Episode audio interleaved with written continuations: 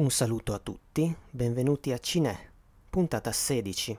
Io sono come sempre Alessio, più tardi come sempre ritroverete il mio collega podcaster Emiliano e quest'oggi avremo anche una terza voce, nel senso che la puntata sarà strutturata in modo tradizionale, ma nella prima parte, per parlare di un film che è in queste settimane in giro per l'Italia, ho chiesto aiuto a un amico e un ospite che dovreste già aver sentito qui a Cinè. Sto parlando di Francesco Grieco, collaboratore del sito Mediacritica, che gloriosamente ritorna, a cui ho chiesto di parlare di Selfie, un film uscito il 30 maggio per l'Istituto Luce, ma bando alle ciance e procediamo. Dopo una trentina di secondi della nostra amena sigla, vi lascio alla chiacchierata, o meglio al quasi monologo di Grieco su Selfie.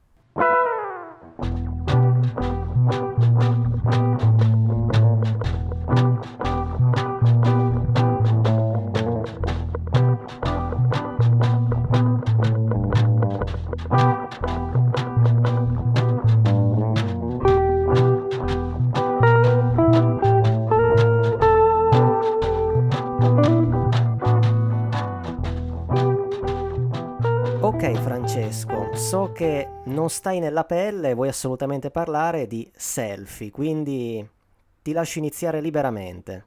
Sì, eh, Selfie è un film di Agostino Ferrente che mi è piaciuto molto, che è in sala in questi, in questi giorni. Agostino Ferrente torna a Napoli, in particolare qui nel quartiere Traiano, ma a differenza di quello che aveva fatto nei due film precedenti, Le cose belle, e intervista eh, a mia madre, la particolarità di Selfie è che eh, i due protagonisti sono anche gli operatori del film.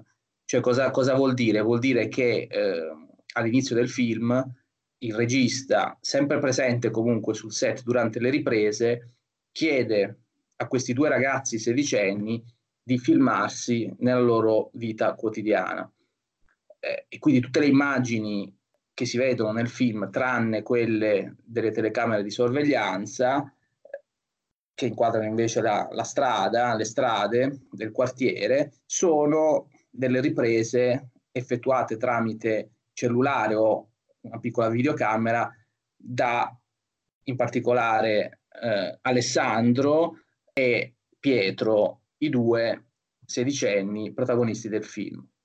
Il film parte raccontando di un episodio di cronaca nera avvenuto qualche anno fa proprio in quel quartiere, cioè un sedicenne che senza avere legami con la malavita viene per un errore ammazzato da un carabiniere. E l'idea è quella di un po' eh, cercare di mostrare non tanto la Napoli dell'immaginario cinematografico di Gomorra, che ormai diciamo, è arrivata ad un livello di saturazione, ma più che altro cerca- cercando di eh, consegnare lo sguardo della cinepresa proprio ai due sedicenni, eh, l'idea è quella di eh, portare ad un rinnovamento della, della visione, dello sguardo su un contesto che invece è particolarmente, particolarmente abusato. Quindi è chiaro che da questo punto di vista il film ha anche tutta una serie di implicazioni metacinematografiche, se mi permettete questa parolaccia. È permessa, sì. Ed è sicuramente qualcosa di molto diverso rispetto ai soliti documentari o film di finzione eh, su Napoli. Ed è anche, secondo me, ma questo è evidente, una, uh, una fortissima e commovente storia di amicizia, perché l'affetto che lega questi due, questi due ragazzi, uno, una, uno, fa il cameriere e l'altro vorrebbe fare il, il, il barbiere, ma non, no, non, ci riesce, è un affetto davvero molto, uh, molto forte. E quindi una grande storia di amicizia, una storia anche che uh, un film, un documentario che anche mostra un modo di vivere i sentimenti e in particolare il sentimento di amicizia positivo che contrasta magari con quelli che sono i problemi eh, sociali eh, del quartiere di Napoli in cui è ambientato il film. Per esempio sul sito di Internazionale tu puoi vedere ehm, quella rubrica dove i registi commentano una scena del, del loro film e, c'è proprio Selfie questa, questa settimana, c'è Ferrente che commenta una scena Ferrente sostiene di essere il primo spettatore eh, del film e di poter avere solo il vantaggio rispetto agli spettatori in sala poi di indirizzare i protagonisti durante le riprese e racconta di, aver, di essersi commosso più volte durante le riprese. Questo è importante perché fa capire come eh, il film abbia una struttura anche narrativa forte, ma malgrado possa sembrare uh, improvvisato, è come sia un film che uh, colpisce l'emotività dello spettatore e soprattutto anche per esempio nel mostrare il legame forte che uh, i napoletani hanno con la loro tradizione musicale, anche quella neomelodica, il film riesce a esprimere la profondità e l'intensità dei sentimenti che molti napoletani provano e che trova sfogo e trova eh, così sublimazione nei testi eh, delle canzoni anche neomelodiche della loro tradizione. Nella video internazionale la scena che viene, che viene mostrata è una bella scena, però è difficile da descrivere perché praticamente ci sono i due, i due ragazzi che fanno questa, questa lunga salita a piedi a Posillipo, che è un po' la zona in, la zona ricca di, Napoli, e, e, siccome uno dei due, Pietro, è particolarmente sovrappeso, eh, fa fatica, si ferma ogni 5 minuti e, ehm, e lì il regista ha spiegato che questa salita, questa fatica di salire, di raggiungere la meta ha un valore metaforico forte però ancora più interessante è vedere come Alessandro, quindi l'amico di Pietro, lo aiuti eh, quando lui non ce la fa, gli asciuga il sudore, cerca di incoraggiarlo con, con, delle, con delle, parole. E, ehm, che è un momento, uno dei tanti momenti di, di grande tenerezza eh, che ci sono nel film, che ovviamente è anche ricco di eh, tutta una serie di sfottò, di battute, di una specie di teatro di strada improvvisato che è poi il modo di esprimersi eh, quotidiano eh, di, molti, di, molti, napoletani. Quindi questa particolarità del, della, della, cultura partenopea viene, viene fuori eh, e fa da sfondo alle vicende invece private e personali di questi due ragazzi e poi anche di alcuni loro amici. Un momento clou del film è quello in cui Alessandro e Pietro prendono coscienza di che cosa vuol dire girare un film e iniziano a discutere su quale strada prendere da un punto di vista estetico o anche proprio di costruzione del, del, del, delle riprese.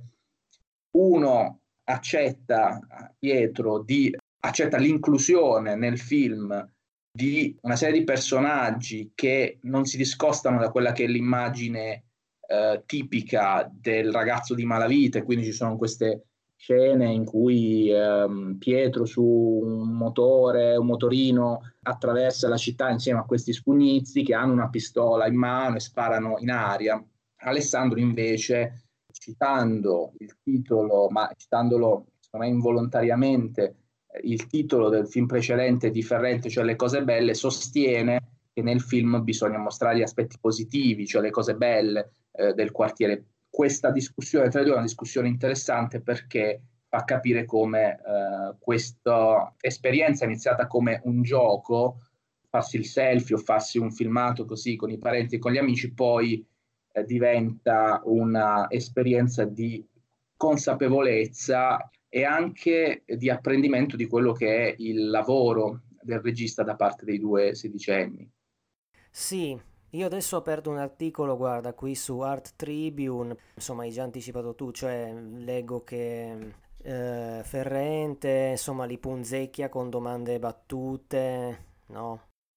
Sì, questo no, non capita spessissimo nel senso che la, il, ehm, il, regista non è molto presente. Eh, ci sono una serie di interviste realizzate a ragazzi o ragazzini, anche bambini del quartiere, lì c'è un botta risposta, quindi il film diventa un po' più tradizionale, senza che questo significhi eh, perdere ritmo, perché teniamo conto che dura solo 75 minuti, però la maggior parte delle volte, il, nella maggior parte delle scene il regista c'è ma non si sente e eh, l'impressione di grande immediatezza, l'impressione di assistere a delle riprese che non sono state così eh, indirizzate o stabilite dal regista, ma che sono invece spontanee, una sorta di cinema verité eh, dove gli operatori sono anche protagonisti.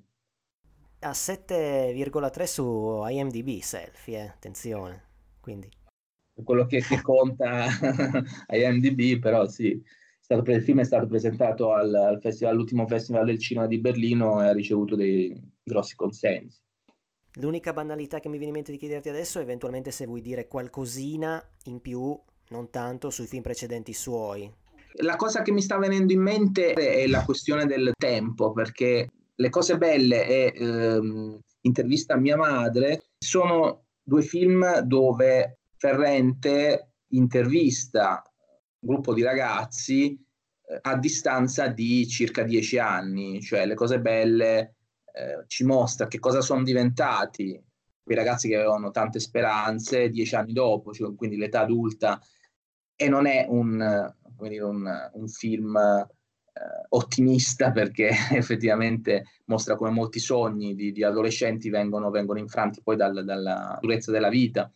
E, mh, mm, mi sembra che in selfie quella che può essere la riflessione sul tempo che passa di Ferrente e che già nei film precedenti si era, si era manifestata, assuma un valore più forte perché eh, è vero che non vediamo, le riprese di selfie non sono avvenute nell'arco di un tempo molto lungo, ma la quotidianità delle, delle scene che vengono mostrate allo spettatore eh, ha una sorta di potenza, di potere ipnotico e mm, in un certo senso se non ci fosse eh, l'interpunzione, diciamo così, delle scene, delle telecamere di videosorveglianza, eh, il film sarebbe un flusso continuo di filmati e lo spettatore avrebbe l'impressione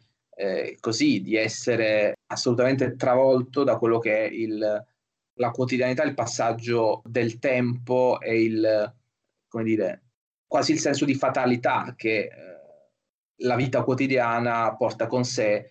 Cioè, non so, non so se sono stato chiaro, è una roba un po' complicata, però era questo il punto. Cioè, mentre lì lui fa dieci anni dopo, qua invece fa, prende un, so, un anno di vita e va più, più, in profondità, però comunque c'è sempre l'idea del tempo, no?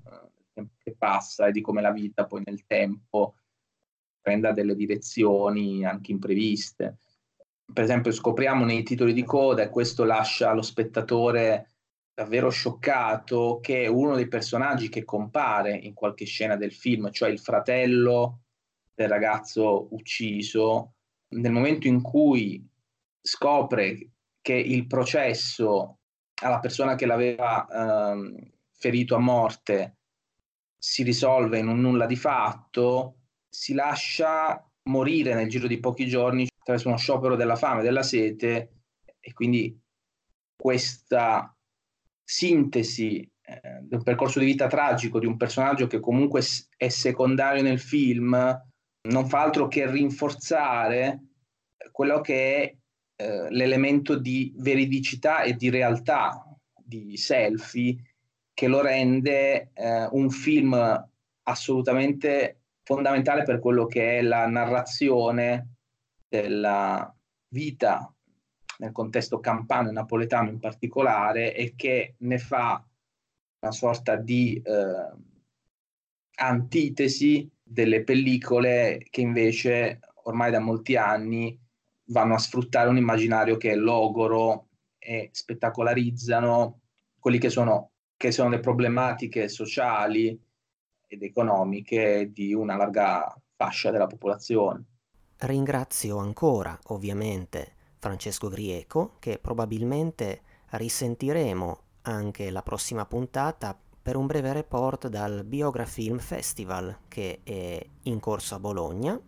Ricordo ancora che Selfie, al momento in cui sto registrando, risulta in 17 sale in Italia.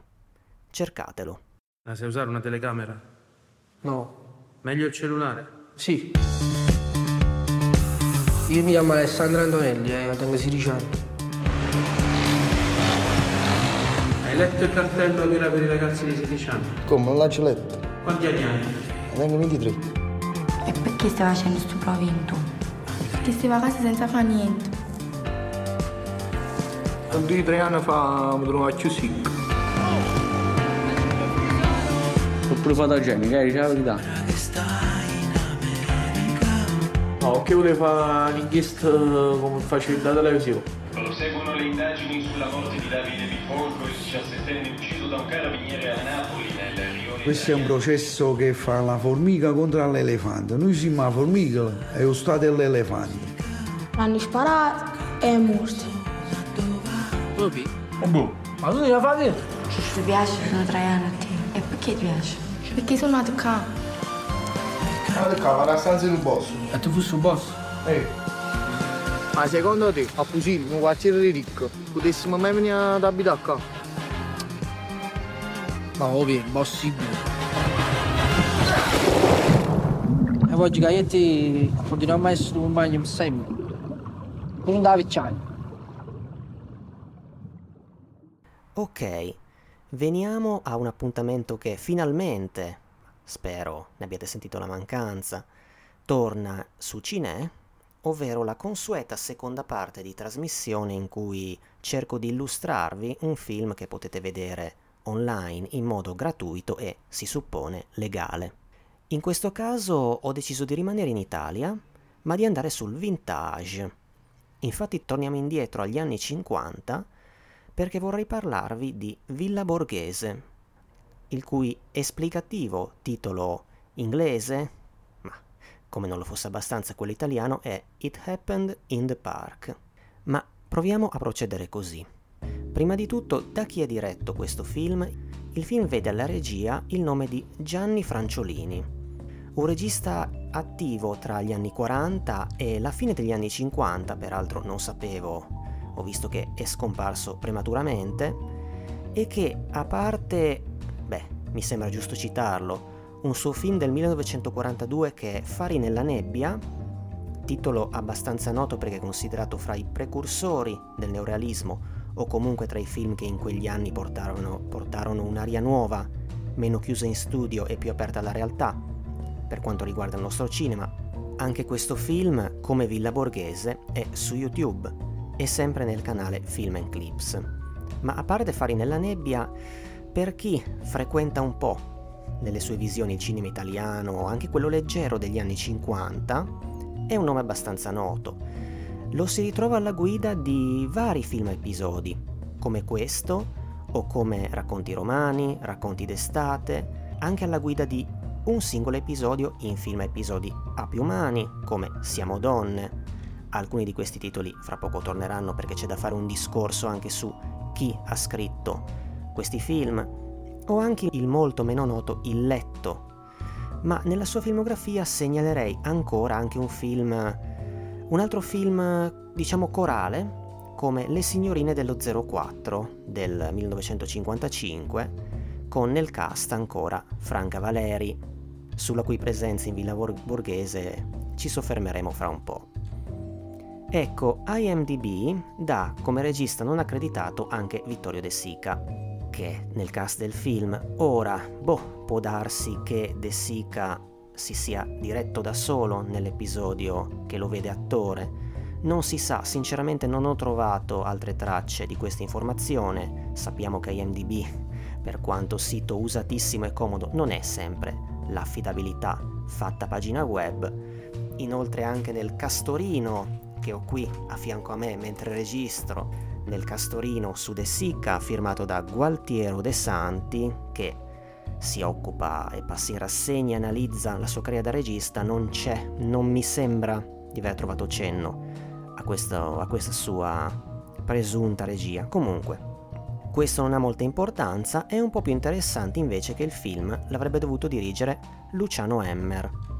C'è un motivo, ci torneremo fra poco. Poi, gli autori. Chi ha scritto questo film? Dunque, il Mereghetti, schedandolo, dice di Villa Borghese che qui la, re- la regia non è niente di che, ma che il film è tenuto su da chi lo scrive e da chi vi recita. Ma forse è vero, nel senso che il fatto che la regia sia, come dire, tutto sommato media, in un certo senso è cosa che non si nota e, meglio, non pesa. Nei credits del film, sui titoli, leggiamo Da un'idea di Sergio Amidei. Poi però eh, i nomi che seguono sono interessanti, nel senso che il soggetto di almeno alcuni degli episodi è tratto da racconti eh, di scrittori, perché abbiamo alla sceneggiatura di nuovo Amidei, Ennio Flaiano, ma anche poi Giorgio Bassani ed Ercole Patti. Vabbè, Bassani, insomma, basti dire che l'autore del Giardino dei Finzi Contini. Ercole Patti, beh, di lui vorrei segnalare almeno questo, così facciamo piccola parentesi letteraria. È appena uscito Ercole Patti, tutte le opere. Questo tomone, con tutto ciò che ha scritto, edito da La nave di Teseo. Poi um, sui credits leggiamo hanno collaborato alla sceneggiatura ancora altri nomi, tra cui Rodolfo Sonego e Age Scarpelli, insomma i soliti noti, in senso buono della, della nostra commedia all'italiana. Per inciso, il direttore della fotografia è Mario Bava, che all'epoca faceva ancora questo prima di diventare regista. Dunque si tratta di un film a episodi e di un film all star o quasi. A grosse lettere nel trailer, che potete trovare sul, sul canale in cui trovate anche il film, leggiamo il più grande complesso di grandi attori che sia mai apparso in un film europeo, niente po' di meno, perché di fatto è una coproduzione tra Italia e Francia il film. Il Mereghetti dice anche che il film segue una formula che di lì a poco avrà grande fortuna, e qui urge un piccolo approfondimento, una lezioncella di cinema italiano che spero non vi ammorberà troppo, per approfondire un po' che cosa voleva dirci il Mereghetti con questa sintetica frase, ho attinto dal libro Il film episodi in Italia tra gli anni 50 e 70, scritto da Marco Rossitti ed edito da Hubris nello scorso decennio. Ecco, um, Rossitti innanzitutto individua in un padre molto nobile in Paesari Rossellini, il primo film italiano a esibire una struttura episodica. Sarà proprio così, vabbè, mi fido. E comunque inserisce Villa Borghese nel capitolo del libro intitolato Proposte inaugurali 1952-1955. Rossitti sostiene che è proprio in questi anni qua che si situa la genesi del nostro film episodi. Ma attenzione, il nostro film episodi nasce già ripartito su strade diverse una è quella del cosiddetto film inchiesta, che dietro ha Cesare Zavattini come propugnatore e che è una sorta di rinnovamento del, del neorealismo mm, in, questa, in questa strada, in questo tipo di film episodi troviamo anche il già citato prima e abbastanza noto Siamo donne. C'è poi la cosiddetta novella cinematografica, portata avanti da Alessandro Blasetti con un paio di titoli suoi forti come Altri tempi e Tempi nostri. C'è poi una prima fioritura già incline alla serializzazione, che poi esploderà col boom del film episodi negli anni 60. E Rossitti inserisce in questo mucchio i film cosiddetti novellistici. Un esempio famoso è Questa è la vita, dove c'è anche l'episodio con Totò La Patente, da Pirandello, dove lui interpreta questo portatore di sfiga. E poi, ed, ed eccoci qua, i precursori Emmer e la premiata ditta Amidei e Franciolini, che, cito, affinano la formula del neorealismo rosa, in questi anni il neorealismo non può che tornare a tornare nel discorso, collaudando la variante del racconto intrecciato, anche se attenzione, questa faccenda del racconto intrecciato vale di più per una famosissima commedia come Domenica d'agosto, più che per Villa Borghese. In ogni caso, Villa Borghese inaugura il sodalizio tra questo sceneggiatore, Amidei, e il nostro Franciolini. Come Domenica d'Agosto di Emmer, film del 49, che insomma è noto per eh, far virare, mettiamola così in sintesi, il neorealismo verso la commedia, come quel film mantiene un'unità di luogo, però procede dividendo le storie che ci propone nel corso di una giornata. Infatti si inizia al mattino con l'ultimo episodio, quello con la Valeri, siamo già si è fatto già buio. Da un lato quindi c'è la discendenza letteraria che si cerca con la collaborazione di alcuni scrittori, dall'altro la quotidianità delle storie, anche se forse non proprio tutte sono così quotidiane. L'intenzione iniziale, leggiamo in Rossitti, era di fare un film più realistico, ma nonostante questo film lo possiamo considerare un po' un appendice di un altro titolo di nuovo un po' più citato forse oggi, un film dello stesso anno che è L'amore in città, ormai prevale già lo spettacolo della commedia, insomma, su, sull'inchiesta, possiamo dire.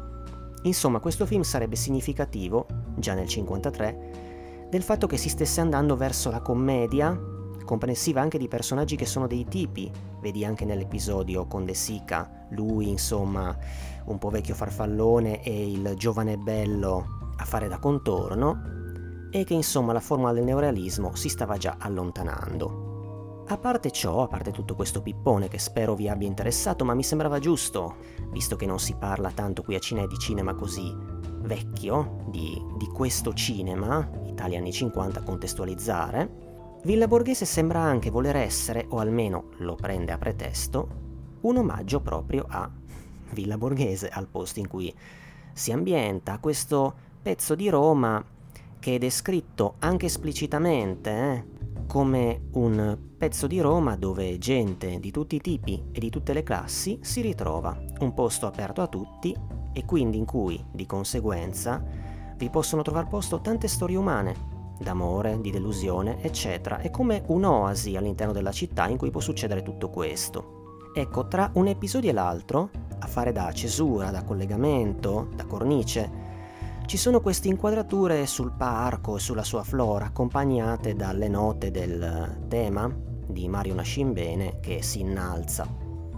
Già l'introduzione del film, a partire dai titoli di testa, impiega parecchio tempo a illustrarci questo scenario di Villa Umberto I, anche detta Villa Borghese, con tanto di didascalia esplicativa, prima di introdurci al primo episodio e al primo gruppo di personaggi. Ecco, il primo episodio che si intitola Serve soldati, mm, ecco, lì segnalerei almeno due cose. Intanto una certa fluidità nel passare da una situazione e da alcuni personaggi ad altri. E poi ci sono dei contenuti nei dialoghi che mm, secondo me all'epoca la censura l'avevano fatta un po', possono averla fatta un po' mugugnare, perché tra queste servette So che il termine oggi non è tanto bello e politicamente corretto, ma tant'è, eh, insomma, all'epoca le si chiamava così, riunite a chiacchierare in relax, relax più o meno, perché comunque a poca distanza ci sono sempre i vari bambini che essendo abbastanza monelli ogni tanto bisogna andare lì, riprenderli e scapaccionarli un po'. Insomma, fra queste donne arriva una di loro che dice candidamente che insomma, eh, dove eri stata? Eh, ho tentato di suicidarmi. E insomma il suicidio all'epoca, con la nostra censura di DC, non era un tema tanto gradito. Ecco, Totò e Carolina, sempre nel 53, ebbe traversie di censura enormi anche per la franchezza in tal senso. Poi vediamo questi due amici soldati che adocchiano una babysitter svedese che per quanto castigatissima, insomma, fa iniziare un discorso fra loro sul fatto che queste svedesi, sai che fanno? Fanno il bagno nude, insomma c'è un'insistenza su questo. Ma sulle, diciamo così, malizie del film torneremo alla fine. A parte ciò, protagonisti, o quasi, di questo episodio sono questo soldato e una di queste servette, che hanno una relazione ma sono in modalità di scaramuccia, lei si lamenta di lui, allora lui si scoccia e se ne va, e a questo punto eh, scatta un po' di tensione perché già è successo a una, lei non si trova più, sarà mica andata a farsi fuori anche questa? quindi scatta una ricerca per il parco, ma insomma la verità sarà un po' diversa. L'episodio seguente è Pi Greco ed è tratto da Bassani.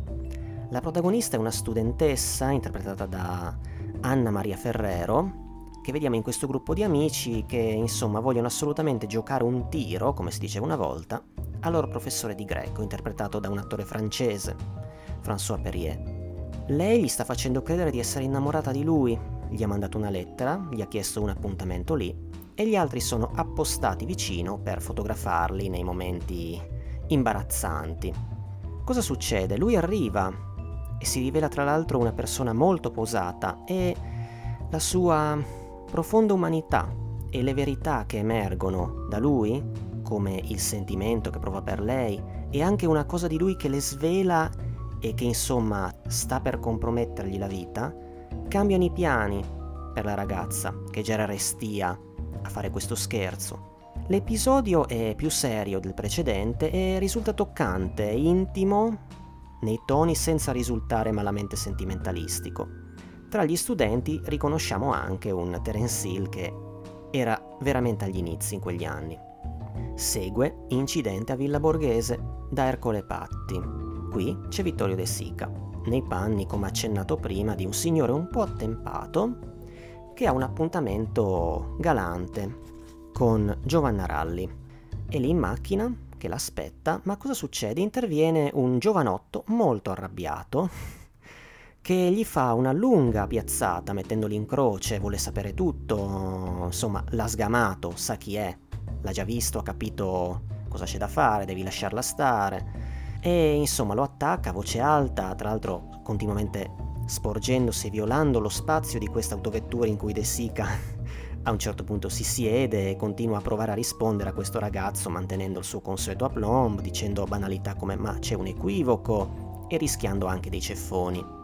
Questa situazione di tensione, insomma, si risolve un po' all'italiana con l'intervento di una guardia amica, diciamo così. Però anche se dalla situazione il nostro De Sica esce, resta un po' di tensione e amarezza che non se ne vanno, perché è come se quest'uomo già ingrigito avesse pagato il fatto di aver fatto il passo più lungo di quanto la sua età forse gli avrebbe consentito. Ecco, non so a voi, a me il dessicattore piace molto. Detto ciò, qui lui non emerge tantissimo. Fa quello che deve d'altronde veste dei panni in cui sembra nato. E anche se qui non emerge molto perché fa più rumore e domina di più la scena l'estroversione e l'arrabbiatura di Maurizio Arena nei panni del giovane incazzato. Certamente, per quello che riguarda De è un episodio piccolissimo nella sua filmografia, Comunque diciamo che difficilmente si può pensare a un attore che vestisse meglio, potesse vestire meglio in quegli anni questi panni di un personaggio così. Segue il Paraninfo da Bassani. La star qui è Edoardo De Filippo, che vediamo al tavolino di un bar all'aperto sempre, con moglie e figlia, che attende l'arrivo di alcuni tizi. In ballo c'è il sistemarsi di questa ragazza, di questa figlia, uno di questi che si avvicinano infatti è un, è uno che combina matrimoni, è un maneggione che si vanta del suo fiuto in tal senso e fra loro c'è anche il prescelto per la ragazza che insomma è uno scapolone, diciamo così, dall'aria un po' sfigata di bravo, neanche bravo ragazzo, di bravo ragazzo adulto che mangia il gelato, dice delle cose giuste, tranquille, non certo mister attrazione, insomma. Vicino a loro c'è un corpo di ballo al femminile che sta provando e nell'economia dell'episodio capiamo poi che non è lì per caso e poco distante, seduta a un altro tavolino, c'è una coppia, un uomo e una donna che la ragazza continua a guardare. Ecco, c'è un motivo per cui si sta combinando questo a, a questa ragazza. Mm, come prevedibile a un certo punto lei sbrocca perché insomma sente la pressione ma comunque il finale diciamo così è aperto alla possibilità di un futuro per lei e anche per lui, al di là di quel che vogliono gli altri.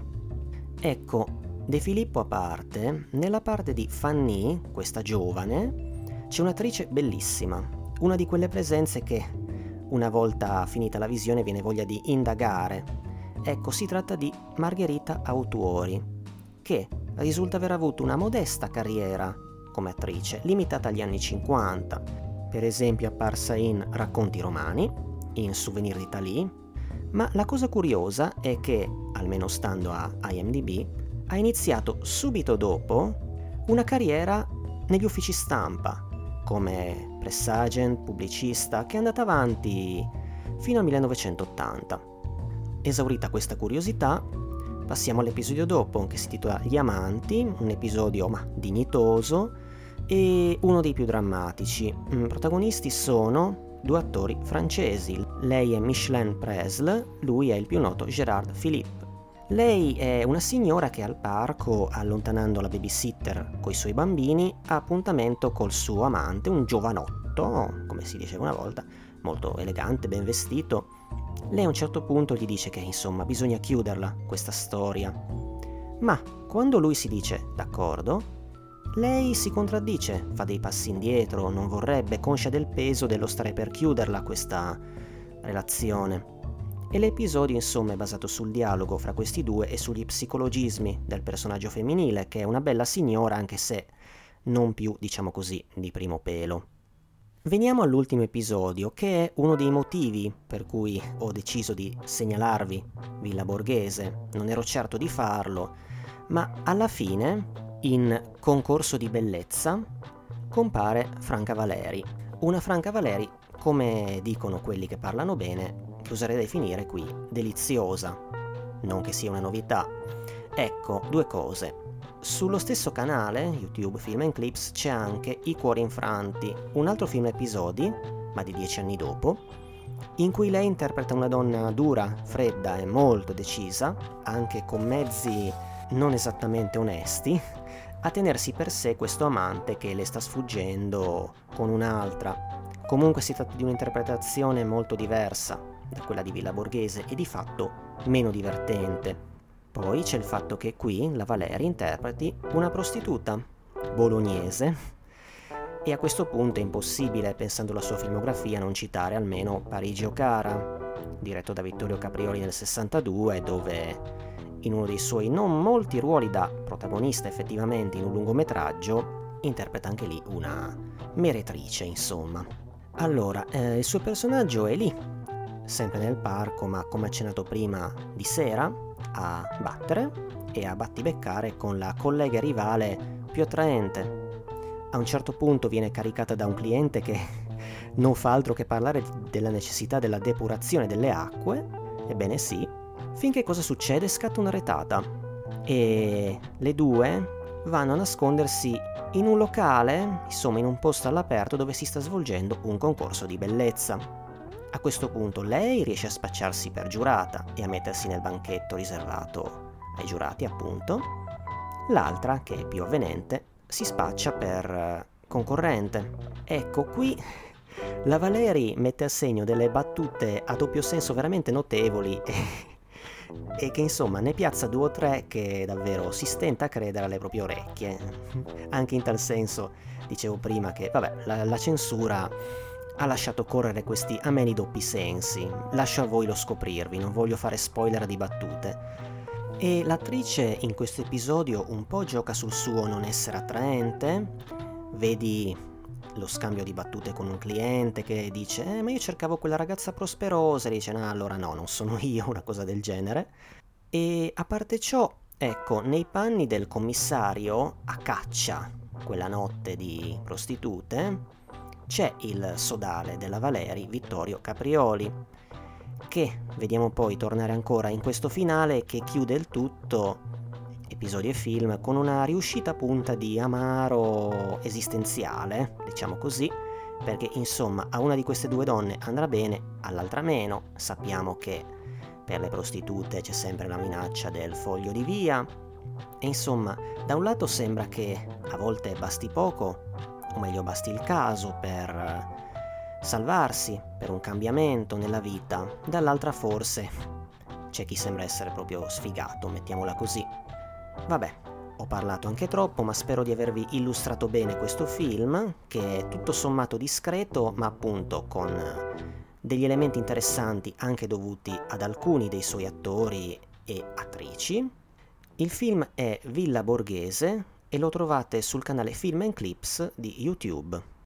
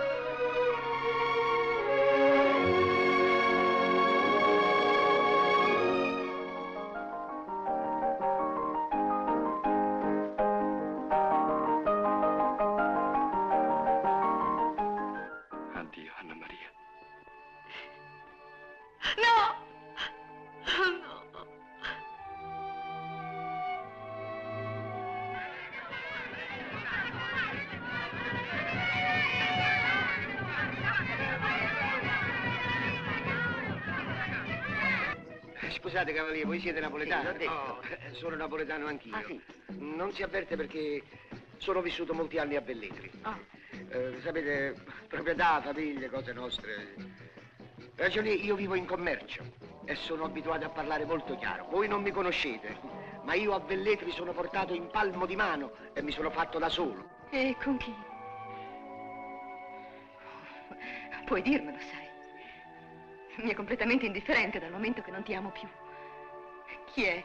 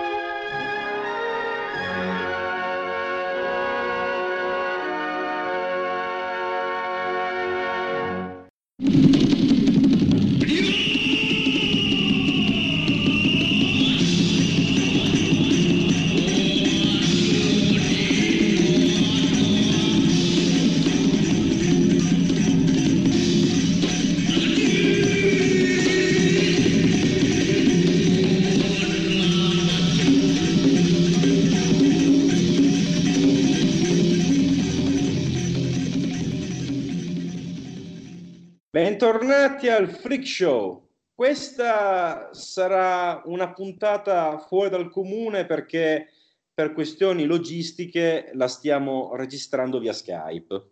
D'altronde per noi il cinema è una missione, cinema senza frontiere. Esatto, Semper Fidelis. Ad ogni modo, questa puntata è anche la prima di un trittico dedicato ad un particolare sottogenere del cinema horror, di matrice totalmente americana e che sempre in America gode del maggior grado di apprezzamento. Sto parlando del filone degli spaventapasseri assassini, tematica di nicchia a cui però ancora adesso vengono periodicamente dedicati film prodotti direttamente per il mercato home video, mercato che da sempre è l'habitat naturale di questo tipo di film. La pellicola di oggi è il capostipite del filone, ovvero Dark Knight of the Scarecrow. Tonight on the CBS Saturday Night Movies, this gentle man saved this little girl's life, but they accused him of harming her. Do this ourselves. And he was tragically murdered. Now, one by one, the men of this town are dying. Who is his avenger? Is it the dead man's grief-stricken mother? They killed my boy! The little girl who loved him? I know what you did to Baba. Or could it be the Scarecrow? Dark Knight of the Scarecrow, coming up next. Dark Knight of the Scarecrow è un film del 1981 diretto da Frank De Felitta, autore più conosciuto per la sua attività di scrittore, in particolare per i romanzi Audrey Rose, da cui fu tratto l'omonimo film di Robert Wise, e eh, The Entity, da lui stesso adattato per il cinema nell'82. Sì, De Felitta che ricordiamo fu anche regista di Sisters, con una Sharon Stone che di lì a poco, di lì a pochi anni sarebbe diventata la sex symbol per eccellenza degli anni 90, ovviamente con Basic Instinct che, come posso metterla, ha fatto fare delle birichinate, degli atti impuri a, a più di una generazione. Esatto, esatto. E il protagonista maschile di Scissors, tra l'altro, era Steve Railsback, ovvero uno dei personaggi principali di Space Vampires che abbiamo trattato nell'ultima puntata, quindi tutto torna. Tornando al film, appunto, in tema di ritorni, eh, la storia del film, ambientata nel sud degli Stati Uniti, vede Bubba, un povero ritardato, venire ingiustamente accusato dell'omicidio di una bambina e quindi giustiziato da una piccola banda di vigilantes capitanata dal locale postino, personaggio quantomeno ombroso, mentre cercava di fuggire travestito da spaventapasseri.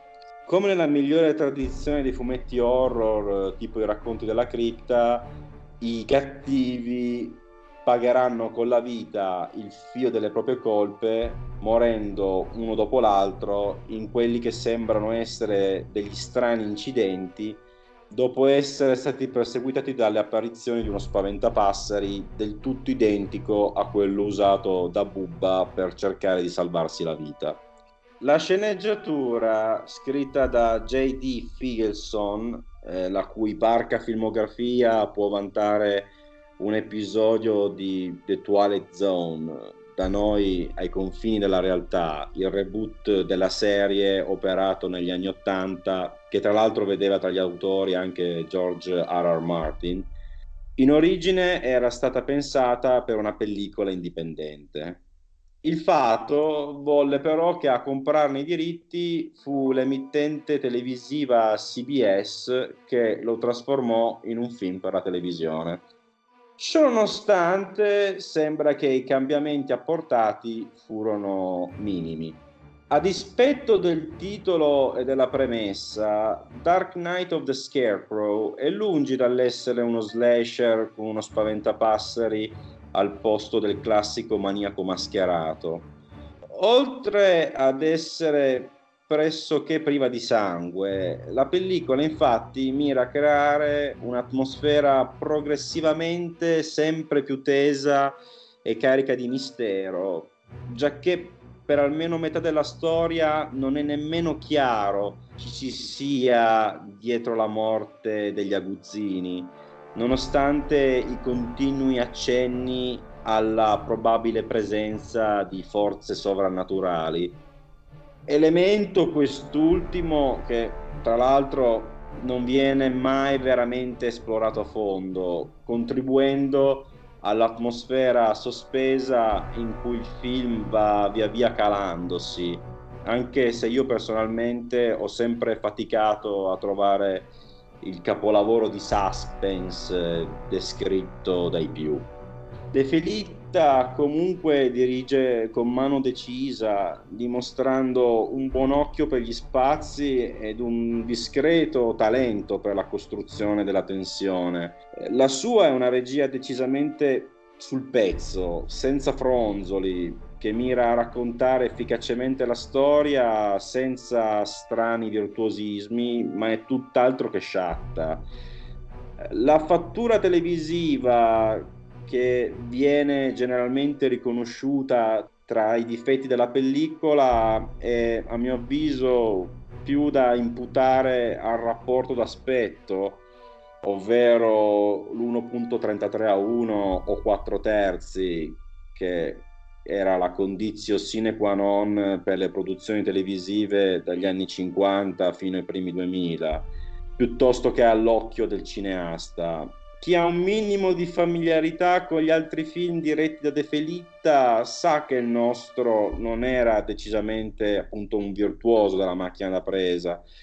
Tuttavia ritengo che se il film fosse stato girato con un altro aspect ratio, anche solo l'1.66 a 1, che all'epoca era ancora ampiamente in uso, l'impressione generale sarebbe decisamente diversa. Il regista si dimostra poi anche molto abile nel risolvere scene oggettivamente difficili, operando oltretutto nei ristretti limiti imposti, in questo caso sì, dalla natura televisiva dell'opera. Una delle scene che personalmente trovo di maggiore impatto è quella dell'aggressione della ragazzina, ovvero l'incidente narrativo che mette in moto l'intera vicenda che avviene per mano di un cane inferocito nel cortile di una villetta. De Felitta non mostra la scena direttamente, ma si limita a raccontarla con il sonoro, tagliando sui primi piani dei nani da giardino con cui è decorata la location rendendo la sequenza ancora più disturbante in barba agli standard generalmente imposti dai network. Sì, eh, un po' come nel videoclip della canzone I nani di Richard Benson, no? Ovvio, d'altronde quel video è diretto da Zampaglione, anche lui autore horror mi risulta, quindi chissà che non sia stato baciato dalla stessa musa. Ad ogni modo, Dark Knight of the Scarecrow, che in patria come la maggior parte dei film di cui parliamo in questa rubrica negli anni è assurdo a cult movie, risulta essere uscito anche in Italia con il titolo Lo spaventapasseri, ma eh, a quanto ne so la sua circolazione fu limitata a qualche sporadica messa in onda su alcune reti private. Attualmente il modo migliore per vederlo è recuperare il Blu-ray americano realizzato dall'etichetta VCI nel 2011 per celebrare il trentennale della realizzazione del film. Ciò che rende questa edizione particolarmente interessante per gli appassionati è il fatto che, oltre a presentare la pellicola in un nuovo transfer in HD qualitativamente quasi perfetto, lo ripropone nel suo rapporto d'aspetto originale senza tentare di riadattarlo in 16 noni come è invece accaduto per diversi film analoghi. Bene Emiliano, ti ringrazio per questo tuo apporto anche se a distanza, stavolta è andata così. E le consuete informazioni finali. Ci potete ascoltare il mercoledì alle 18.30 sulle web frequenze di Radioclava, l'indirizzo è bit.ly slash radioclava. Dal giorno dopo potete trovare la puntata sulla nostra pagina di Mixcloud. Vi invitiamo a seguire Cine su Facebook per i nostri aggiornamenti e qualche contenuto in più. Se proprio volete siamo anche su Twitter e su Telegram, su Instagram per il momento non ci siamo più, ci hanno cacciato fuori non sappiamo ancora perché. Eh, ma siamo gente scomoda, diamo fastidio ai poteri forti.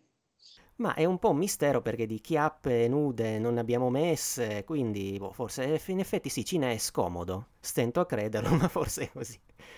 O forse dobbiamo mettere chiappe nude, bisogna trovare qualche cineina, qualche pin-up, qualche pin-up per il podcast. Sì, sì, ma io farei proprio, visto che oggi, insomma, bisogna essere femministi, par condicio, eh, chiappe di tutti i tipi, insomma, forse così andrà meglio, non lo so. Eh, bisogna trovare della gente disposta, dei fans. E a parte ciò, vi invitiamo a seguire anche Radio Clava su Facebook. E beh, alla prossima da Alessio. E da Emiliano, e come diceva l'immortale Mago Gabriel, chi ha capito, ha capito, chi non ha capito, che si arrangia e alla prossima puntata. Il brano che state ascoltando è A Good Base for Gambling di Comico.